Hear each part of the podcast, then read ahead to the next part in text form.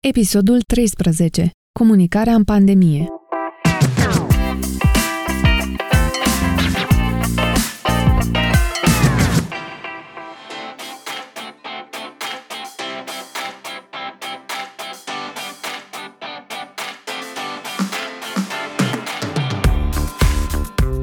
Salutare tuturor! Iată-ne la episodul 13 din podcastul Fă logul mai mare. Comunicarea în pandemie a devenit un subiect intens dezbătut în ultima perioadă. Această pandemie nu a venit cu manual de utilizare. Mulți lideri de business și de marketing au fost nevoiți să comunice diferit să susțină continuitatea businessului. Pandemia a redefinit reputația multor branduri care au fost provocate peste noapte de un context imprevizibil. În plină pandemie, multe branduri au fost confuze. Există o linie subțire între a fi relevant sau oportunist. Nu e musai ca orice brand să aibă o idee de coronavirus, pentru că acțiunile vorbesc mai tare decât cuvintele. Orice faci sau nu faci, comunică ceva despre tine. Până la urmă, avem de-a face cu o pandemie, nu cu un brief. Cu toate astea, sunt câteva branduri care s-au adaptat condițiilor incerte și și-au schimbat stilul de comunicare.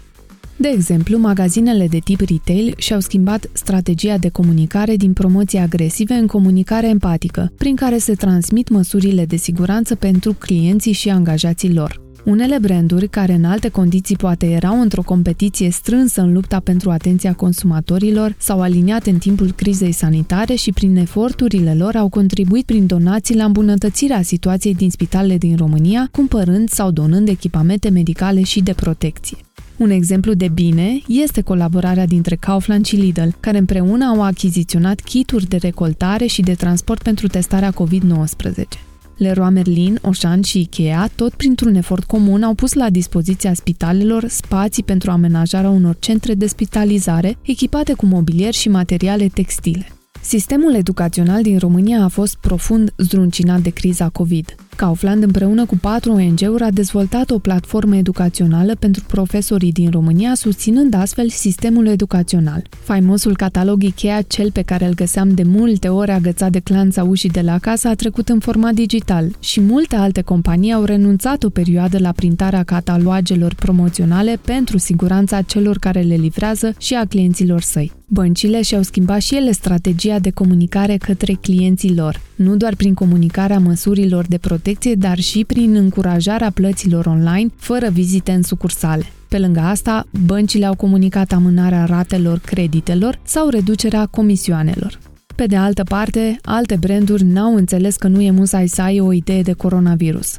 În episodul anterior, despre marketingul emoțional, povesteam despre ce tip de emoții putem activa prin campaniile de comunicare. Una dintre emoții este frica, iar frica de îmbolnăvire a fost exploatată de câteva branduri. Un brand de panificație, în cel mai sensibil moment din starea de urgență din România, și-a ales o metodă de comunicare insensibilă. O campanie publicitară prin care dorința brandului era să comunice că pâinea lor nu are coronavirus. Execuția spotului a fost total nepotrivită contextului, arătând un bărbat cu aspect neîngrijit, care strănută lângă un raf de pâine, continuând cu un mesaj. Gripa, dar și alte boli se pot transmite de la persoanele care tușesc sau strănută peste pâinea dumneavoastră. Nu doar în magazine, ci și în depozite sau când pâinea este transportată. Închizând cu Alege siguranța alimentară. Garantat fără virusul gripal. total nepotrivit contextului în care ne aflăm.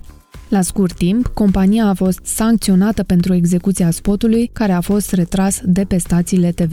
Unele branduri de fashion de la noi, dar și de peste hotare, au profitat de criza sanitară, producând măști, doar că nu ofereau nicio protecție împotriva virusului. Deși au atras atenția, rezultatul n-a fost de bun augur, ci mai degrabă și-au atras critici din partea consumatorilor. Un alt exemplu, care nu e musai cu un mesaj negativ, ci mai degrabă neadaptat contextului, vine de la o companie de asigurări cu o campanie agresivă de încheiere de polițe de asigurare de călătorie. Chiar dacă nu s-au închis granițele, totuși, recomandările medicilor și ale specialiștilor au fost de a nu ne expune inutil în călătorii dacă nu sunt importante. Coronavirus și criza globală pe care a declanșat-o sunt subiecte sensibile, iar brandurile, prin comunicările sale, n-ar trebui să sune ca și cum profită de această situație. În schimb, stilul de comunicare ar trebui să reflecte empatie și transparență.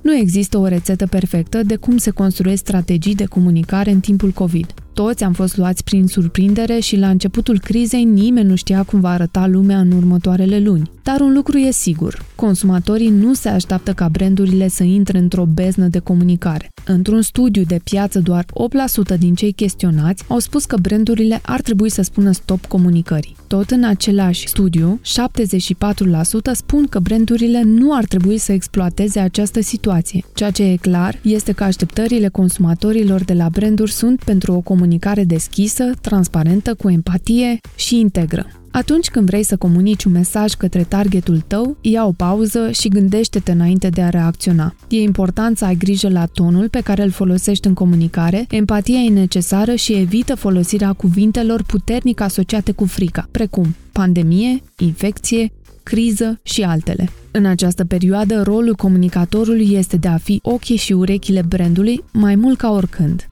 Vă mulțumesc pentru ascultare, Simona!